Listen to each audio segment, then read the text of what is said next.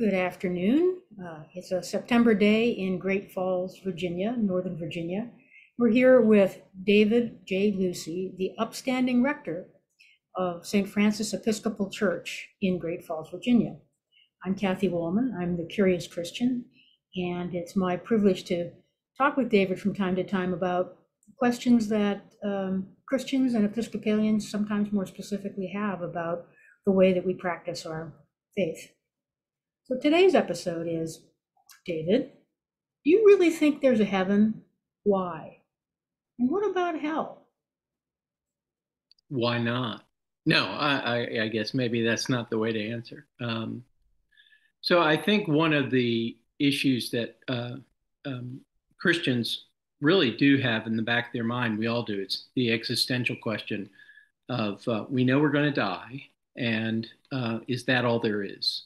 Um, and religions have actually um, taken various and uh, sundry positions on this uh, over a long period of time.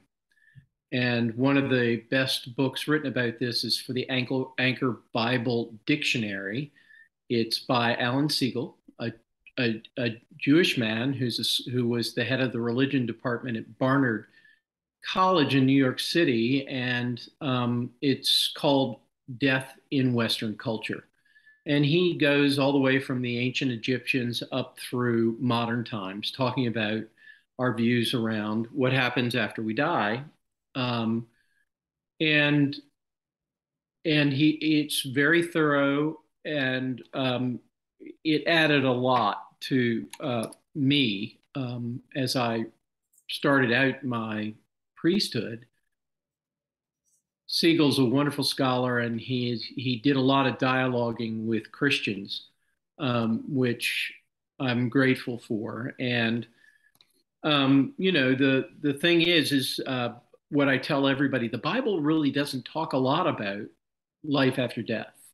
Um, it doesn't really talk a lot about heaven as we've conceived of it, at least in my lifetime from and the lifetime of Christians from the middle of the 20th century onward.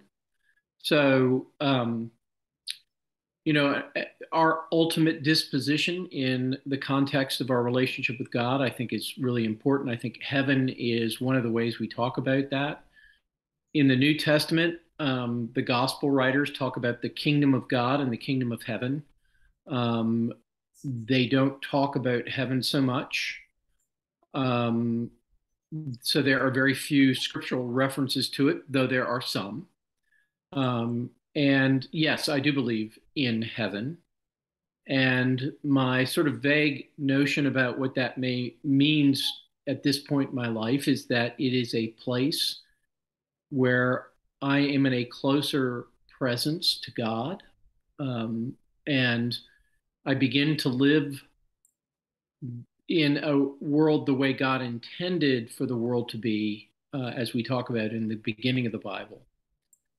Uh, I, I, will also tell you, I am one of those people uh, who thinks that the ultimate promise of the Bible, uh, and I think there's a lot of evidence in the Bible, is not life after death.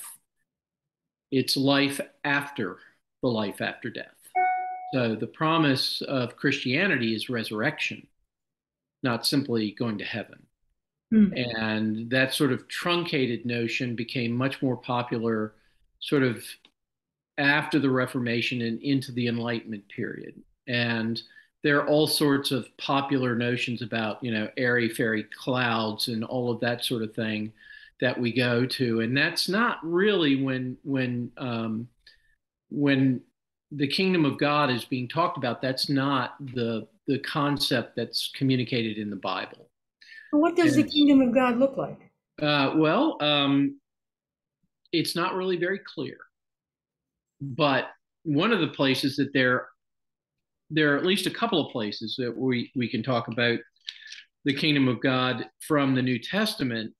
Um, one is a parable in chapter 25 of um, in chapter 25 of Matthew, which is the first gospel in the New Testament. Uh, and it talks about um, uh, when the Son of Man comes in his glory and all the angels with him, then he will sit on the throne of his glory. All the nations will be gathered before him, and he will separate people one from another as a shepherd separates sheep from goats. And he goes on to talk about how do we know who's going to get into the kingdom of heaven uh, and who's going to go to punishment, who's going to get eternal life. And it really breaks down to how we treat other people here in this world. So the thirsty, the how, the homeless, the the hungry, um, and and so the, the the the the idea that seems to come out is is more a situation of relationship, relationship with with uh, other people who are going to the to to uh, eternal life and with God and with Jesus. Um, the the same thing is true in the Gospel of Luke. There's the there's the story of Dives and uh, Lazarus. So Dives was a rich man, um, and he would pass by Lazarus each day going into uh, the temple. Lazarus was poor and covered by sores, and only the dogs were his friends. And he was ignored by the rich man. And when they die, they go to paradise. Now, it's not heaven, it's paradise. And D- Dives goes to torment, and uh, Lazarus goes to Abraham's bosom. And uh, they discuss this uh, thing that happens. And, you know, uh, there's nobody else in the story for Dives, the rich man. Um, he's there alone in torment, and looks up and sees across the divide. He sees uh, uh, Lazarus and says, "Hey, dude, can you help me? And I, I, can you dip your water, your finger in the water, and and give me a drop?" And um, and and Abraham responds that y- you can't. There's a divide that's been mm-hmm. created, and we can't reach across it. Mm-hmm. And um, and then the story goes on. The rich man says, "Well, can can you do me a favor? Can you send uh, Dives down, uh, excuse me, Lazarus down to go tell my brothers and warn them that they got to straighten out. mm-hmm. And uh, the answer uh, from uh, the uh, heavenly embodiment is well, they have the law and the prophets. If that's not enough to convince them, I'm sorry. Mm-hmm. and Uh, n- neither will a vision of, of Lazarus do it either. And if you go into that tale, it's really interesting because Dives is still trying to boss Lazarus around and ignore his humanity. And here's Lazarus, who finally gets to rest in this place where. So I don't know that we can talk so much about what it looks like as much as we can talk about what it might be like. Mm-hmm. And it's more relational than uh, you know, uh, physical, although there is a place in the book of Revelation, everybody's favorite book, I know, because it's completely uh, interpretable. But uh, in Revelation, in chapter 21, it gives this image. The sea, the the the person, uh, John, who's the person receiving the vision says, Then I saw a new heaven and a new earth. The first heaven and the first earth had passed away, and the sea was no more. And I saw the holy city, the new Jerusalem, coming down out of heaven from God, prepared as a bride, adorned for her husband. And I heard a loud voice from the throne saying, See, the home of God is among mortals he will dwell with them as their God. They will be his peoples, and God himself will be with them. He will wipe every tear from their eyes. Death will be no more. Mourning and crying and pain will be no more, for the first things have passed away. So, what I love about that image is heaven's not out there somewhere. Heaven comes to be with us, and God comes to be with us and he's wiping away our tears. I mean, that's intimate and relational. And so there's something more about how we interact with each other than heavenly cities and all this other stuff, although Revelation goes on to describe what the New Jerusalem will look like, and it's pretty amazing. Um, but the real intense part is there is that we are going to be in this relationship with God Himself, mm-hmm. and that there will be no separation anymore. Now, I don't know exactly how that comes out and how that happens. Um, more about it in Revelation. It's really uh, tough to interpret some of these things. Um, I think a lot of the language is is specifically metaphorical because it's a it's in some ways beyond our imagining. Um, David, yeah. you've introduced a couple of other concepts here. One is paradise as opposed to heaven, right? And resurrection as sort of the the fruit of Christianity, right? So at at some point, is there an Armageddon and then the resurrected appear? Because we can't be running into resurrected relatives here on Earth. That would be inexplicable, right? Well, that that would be. Um, so, a few things. Paradise, we think, was um, a synonym for heaven or the kingdom of heaven. Um, and the kingdom of heaven, by the way, even in the Old Testament, is where God lives, not where we live. Uh, so I think it's it's it's a synonym, and and that's helpful. I also introduced this idea, concept of resurrection. So one of the things that happened at the end of, of the story of Jesus is after his crucifixion, he was placed in the grave. He was there for three days, but not 36, not uh, what is that, 78 hours? I've forgotten. I can't do the math, but it's it's actually probably about 20 hours because it's Saturday, it's Friday evening to Sunday morning. I see. But it's three days, and uh, and and and then the disciples uh, well first the women the women disciples go to the empty tomb or they go, go they go to the tomb where jesus is to uh, um, perform rituals around uh, anointing his body and cleaning it which they would have done but could not do on friday night. When they get there the tomb is empty.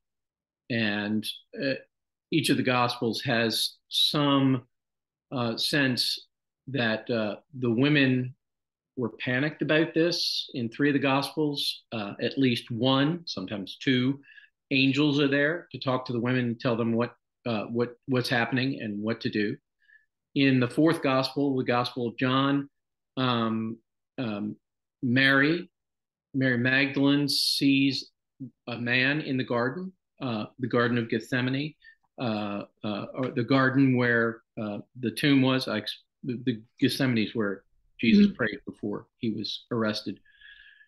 And um, and she begins to talk to him and realizes it's Jesus. So the stories talk about a resurrected body.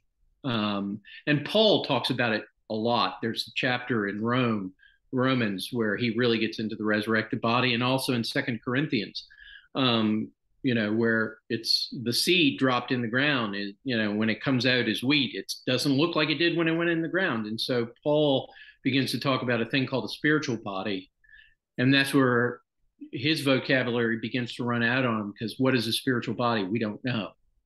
Um, but it's like Jesus's body, and if we can take the stories in and around that to heart, then Jesus's body could show up sort of like out of nowhere uh, it was capable of going through walls.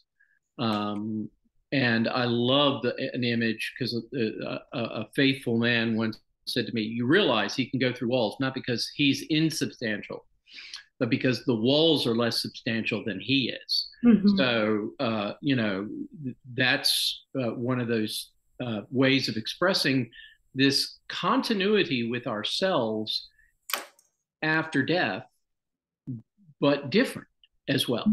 New creations like the new heaven and the new earth is described in Revelation. So this resurrection thing is the ultimate hope is that we are going to be recreated as God wished us to be with perfect bodies and uh, uh, whatever those bodies really are.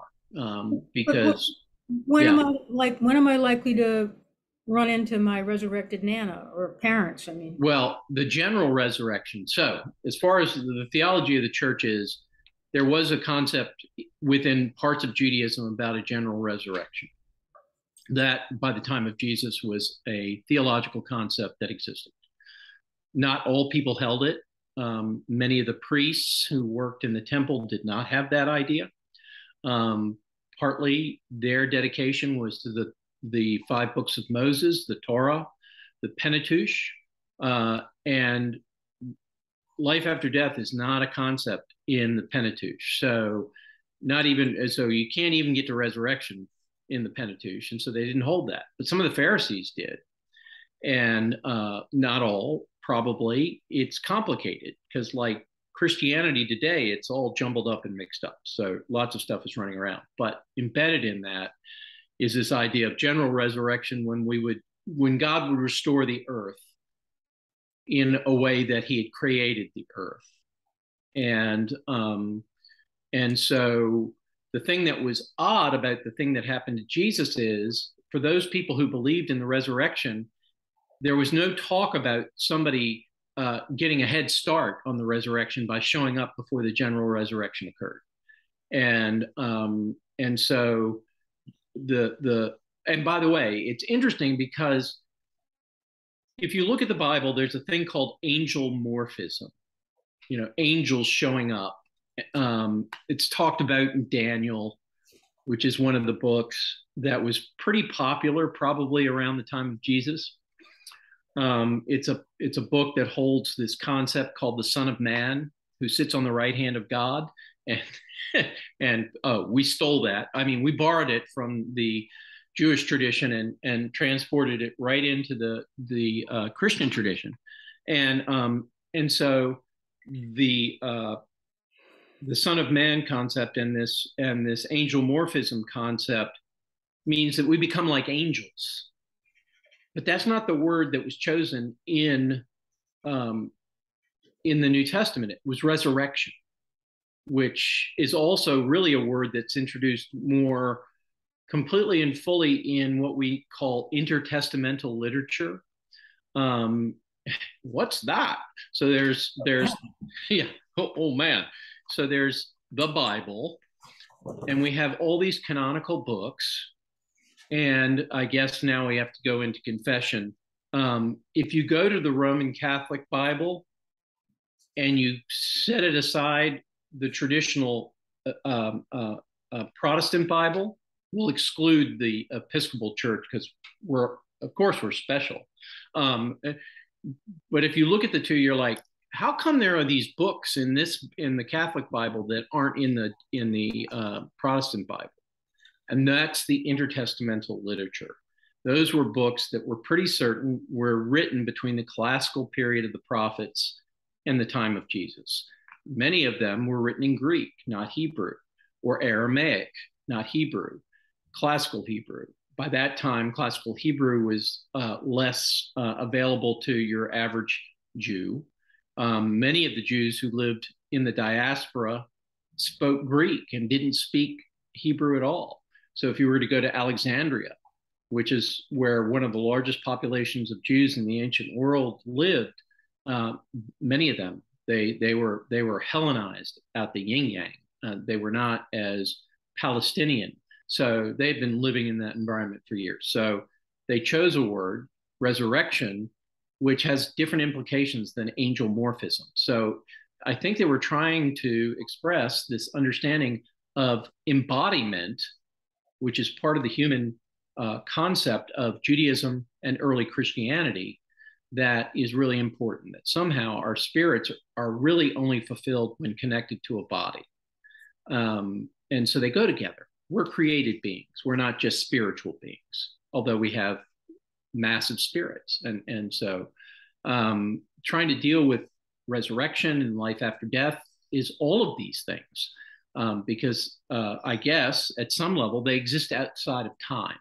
So the, the opportunity for us to bump into relatives being resurrected is not going to happen until the general resurrection.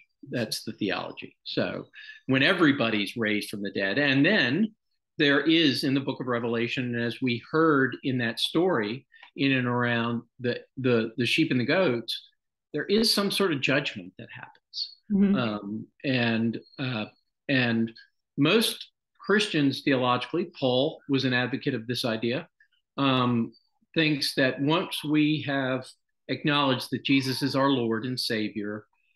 Whatever our deficiencies are before God are covered by His perfection and His sacrifice.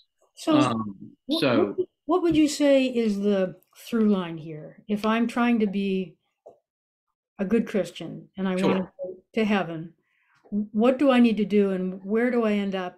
How long do I stay there? And how do I opt into the general resurrection? How, how do I opt in? Uh, well, for those people who, um, so it, again, it's complicated. So if you're Episcopalian and Roman Catholic and Orthodox, you have been baptized, and that were that is a sacrament, and it's an outward and spiritual sign of the inward and spiritual grace that God uh, has been awakened in you through the Holy Spirit. And that means that you accept Jesus as Lord and that you want to follow the ways of God by following Jesus and the ways that Jesus lived. So my best my best idea is is uh, once that's happened to you, what you try to do is love your neighbor as yourself and live that out in its with integrity. And uh, knowing that, and we cover this in the uh, Episcopal um, Church, knowing that when we sin, we just need to confess, return to God's ways. So repent, which means turn around and walk back toward God, which is important. So the you know the perfection doesn't come from us; it comes from God and God's faith in us and the work God does in us. So prayer, practicing uh, loving your neighbor, you know, uh, all those good things you can do. Work in a soup kitchen or a, a, a food pantry. Um, work with other sort of places where people at the margins are being helped, aided, fed, clothed, those sorts of things. Those those are the things embedded in the story of the sheep and the goats. You know, even if you give a cup of water to one of these, the least who's really thirsty, you're doing God's work, and and there's no sense that you will be doing it perfectly all the time, but it's something you give yourself over to. And salvation comes from God, not from us. And it's not something you work toward in the sense that I can earn it. It's something you work at because you know that God loves you. Just like when you love someone else or someone else loves you, you want to please them and be the kind of person uh, they think you are and um, imagine you to be. So it's it's it's not an easy path. If you're, by the way, if you're an evangelical Christian and you can be an evangelical Christian within the Episcopal Church, one of the thing, experiences you might have is an awakening of the Holy Spirit in you that you sense, and it may have occurred before or after your baptism, but it's this sense that the Holy Spirit is is in you, that you are assured in deep ways that God loves you and that Jesus um, did his work not only to save the whole world, but because you're part of the world, he's saving you too. So we stand before God under the the grace of Jesus and the work he did. And then we can talk someday about what all that's about because Jesus is, you know, kind of a complicated concept. Mm-hmm. Um, yeah. So on the on the the through line, my yeah. my physical body dies. Right. And uh, we're recording this podcast on the day that Buckingham Palace announced the passing of Queen Elizabeth II. May sure. God rest her soul. A, a, long life where she enjoyed great wealth um, and also did remarkable things for people who had no means. Right. So uh, I, I die in the same kind of state of grace and having lived the kind of life that she's lived. What happens next when my physical body dies? That's the most uncertain part of this.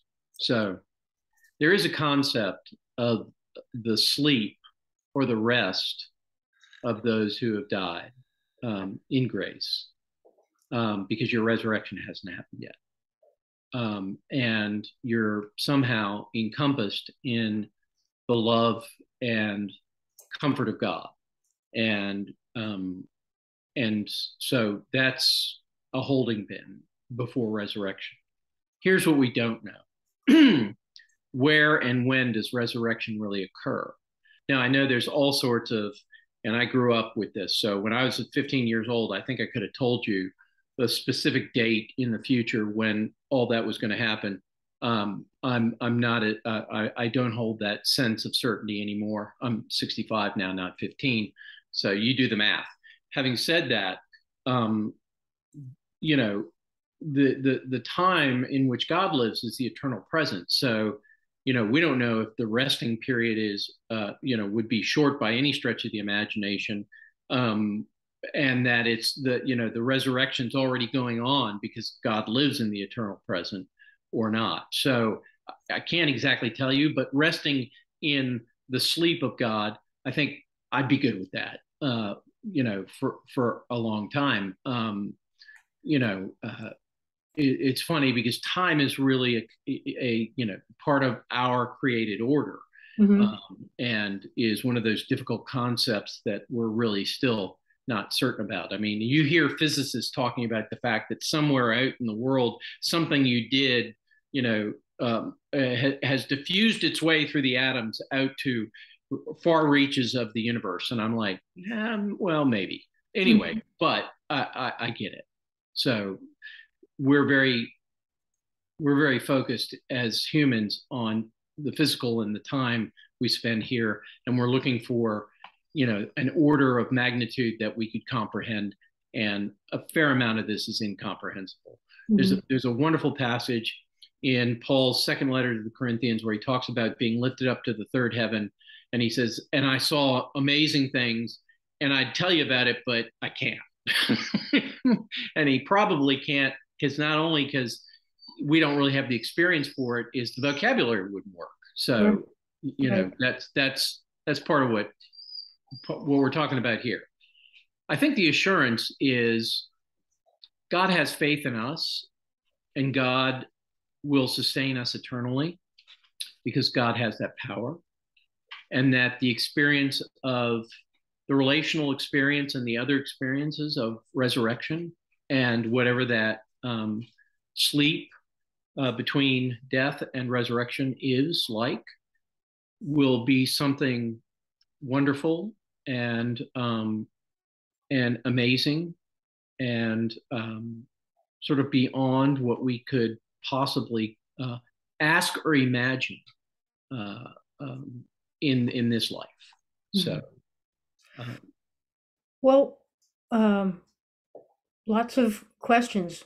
Um, I hope listeners of the podcast will um, generate questions that will help steer through this very important part of our faith. Um, and I look forward to that dialogue. In the meantime, though, we're going to move to our lightning round in which okay. we, we get to know the upstanding rector a little bit better. So, David, what's the best job you ever had besides this one, of course? Besides this one, and when you mean this one, this calling in this place and time, or yeah. uh, this being a priest wherever I've been? Um, yes. Oh well, you can you can diplomatically tiptoe around that one. Okay, good. Uh, yeah.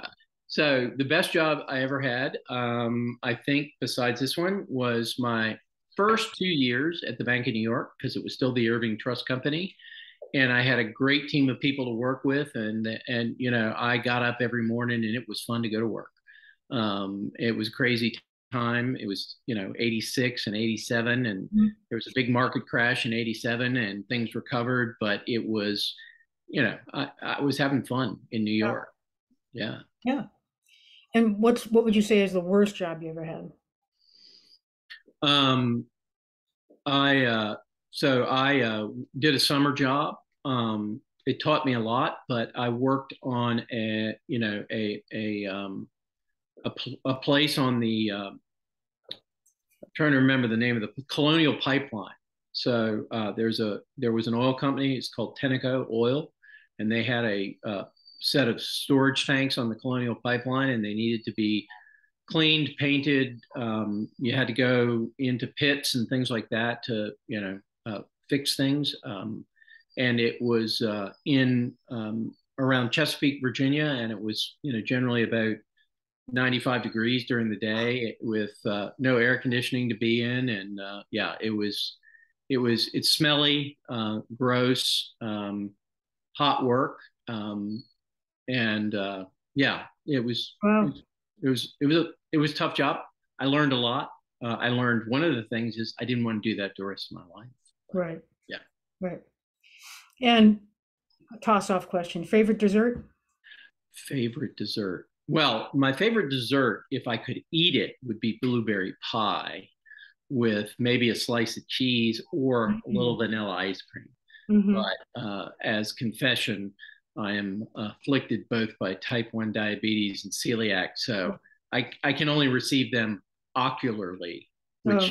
anybody in the Catholic Church will understand. I get to look at it. And I, I yeah. really, really taste it. Yeah. So I was thinking about the best job I ever had, and um, it's it's a bit of a tie. I had a government job where I was responsible for telecom policy uh, related to wireline phones. Remember them? Yeah. And um, it was a great team of people, and um, you know, it just felt great to go in and sort of empower them to do things and you know protect them from the politics of what people might not like about that decision making process but you know that was my job and i i i really had a lot of respect for those people at the federal communications commission. And then the the other one that's tied for best job is i, I had a summer job working in a bookstore. It was the evening shift. I worked like five to nine and it was uh, in a you know little boston suburb and there was not a lot of foot traffic. So once i finished my manual tasks as assigned. I could pull a book off the shelf and sit behind the register and um, and read a book, and it was awesome. oh man, I'm Yeah. jealous. Yeah. Yeah. And I'd say the worst job I ever had was, you know, there's a lot of, I grew up in Massachusetts, there's a lot of defense subcontracting. So you had lots of little small businesses, tiny small businesses um, that would hire, you know, high school students or kids between college years. And uh, it was in an unair conditioned um, uh, old mill setting. And um, so to accommodate, you know, the heat problem, they wanted to start the shift at six o'clock in the morning. And I found I just could not do it. I could not get up at five at that age and be someplace fit to work at six. So I had to negotiate with them. Can I please start at seven? And they they did accommodate me. So, so that that was on its way to being the worst job. It was it was saved by the bell. And my, my favorite dessert is key lime pie. No hesitation. Love that. Love that. So there you have it. There's there's um, heaven and paradise and revelation, and um, love your neighbor as you, you love yourself if you want to go there. yeah. So we'll be back soon with another episode in the Upstanding Rector and the Curious Christian. Thank you for listening. Thank you.